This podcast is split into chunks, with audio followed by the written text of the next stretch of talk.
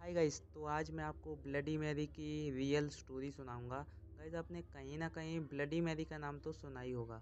अगर नहीं सुना है तो यूट्यूब पे जाइए सर्च कीजिए, आपको वहाँ पे ब्लडी मैरी हॉरर चैलेंज करके कई सारी वीडियोस मिल जाएँगी, जिसमें वो लोग ब्लडी मैरी हॉरर चैलेंज करते हैं। लेकिन कभी भी ब्लडी मैरी की रियल स्टोरी नहीं बताते हैं। तो गाइस आज मैं आपको ब्लडी मैरी की रियल हॉरर स्टोरी सुनाऊँगा। गाइस कान में एयरफोन्स लगा लो और चलिए स्टोरी शुरू करते हैं। ब्लडी मैरी के बचपन का नाम मैरी था। मैरी का जन्म इंग्लैंड के ग्रीन बिच में हुआ था।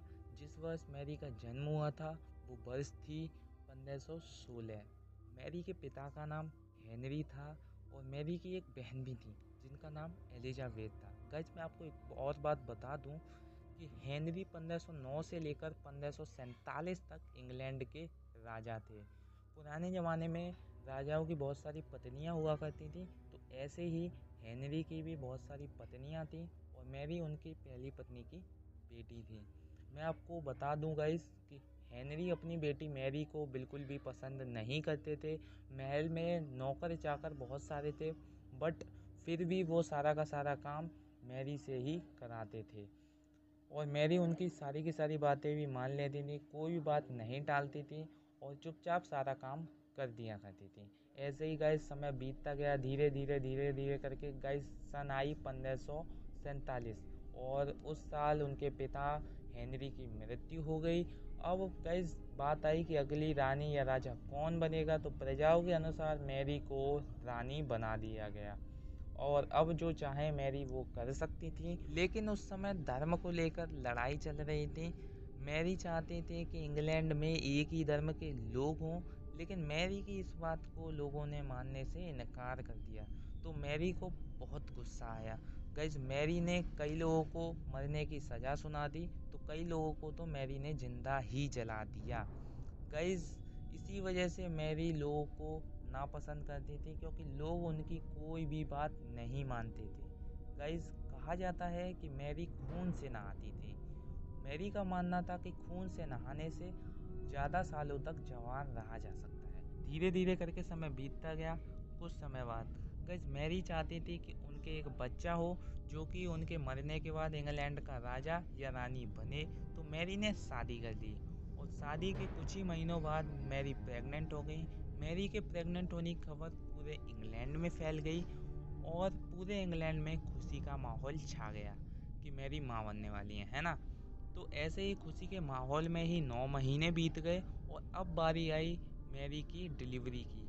तो मैरी की डिलीवरी के समय एक ऐसी बात सामने आई जिसे सुनकर वहाँ के लोग हैरान हो गए और इस बात को सुनकर आप लोग भी हैरान हो जाओगे। जी हाँ डिलीवरी के समय गाइज़ मैरी के कोई भी बच्चा नहीं हुआ।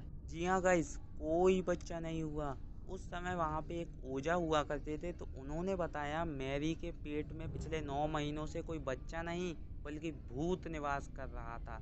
लेकिन वहाँ के लोगों ने इस बात को ज़्यादा सीरियसली नहीं लिया और कुछ महीने बीत गए और मैरी का पेट पहले जैसा नॉर्मल हो गया और कुछ समय गए और भी था और मैरी एक बार फिर से प्रेग्नेंट हो गई। मैरी के पेट में उसी भूत ने फिर से निवास कर लिया। लेकिन गाइज़ इस बार मैरी की मृत्यु हो गई।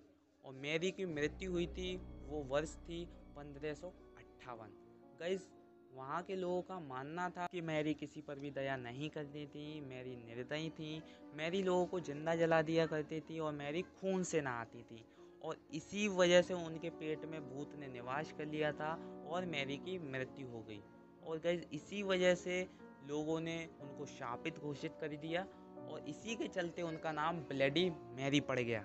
कहा जाता है गाइस कि ब्लडी मैरी की आखिरी इच्छा थी कि उनके एक बच्चा हो जो कि पूरी नहीं हो पाई थी। इसीलिए ब्लडी मैरी की आत्मा आज भी भटकती हैं। अगर कोई व्यक्ति रात में अपने कमरे की लाइट्स ऑफ़ करके आईने के सामने बैठता है और दोनों हाथों में मोमबत्ती पकड़ के जलाता है और आईने में तीन बार ब्लडी मैरी का नाम लेता है तो ब्लडी मैरी आईने में दिखाई देती हैं। जिनके दोनों आँखों से खून निकल रहा होता है और वो उस व्यक्ति की आँखें नोच लेती हैं। अगर तीन बार नाम लेने से भी ब्लडी मेरी आईने में दिखाई नहीं देती है तो अगर वो व्यक्ति बोलता है ब्लडी मेरी आई स्टोल योर बेबी यानी कि ब्लडी मैरी मैंने तुम्हारा बच्चा चुरा लिया है तो फिर तो गाइज़ ब्लडी मैरी आईने में ज़रूर से देखती है और कुछ ना कुछ नुकसान ज़रूर पहुंचाती हैं। लेकिन गाइज़ मैं आप सबको ये रिकमेंड नहीं करूँगा कि आप रात में ऐसा कुछ भी करो।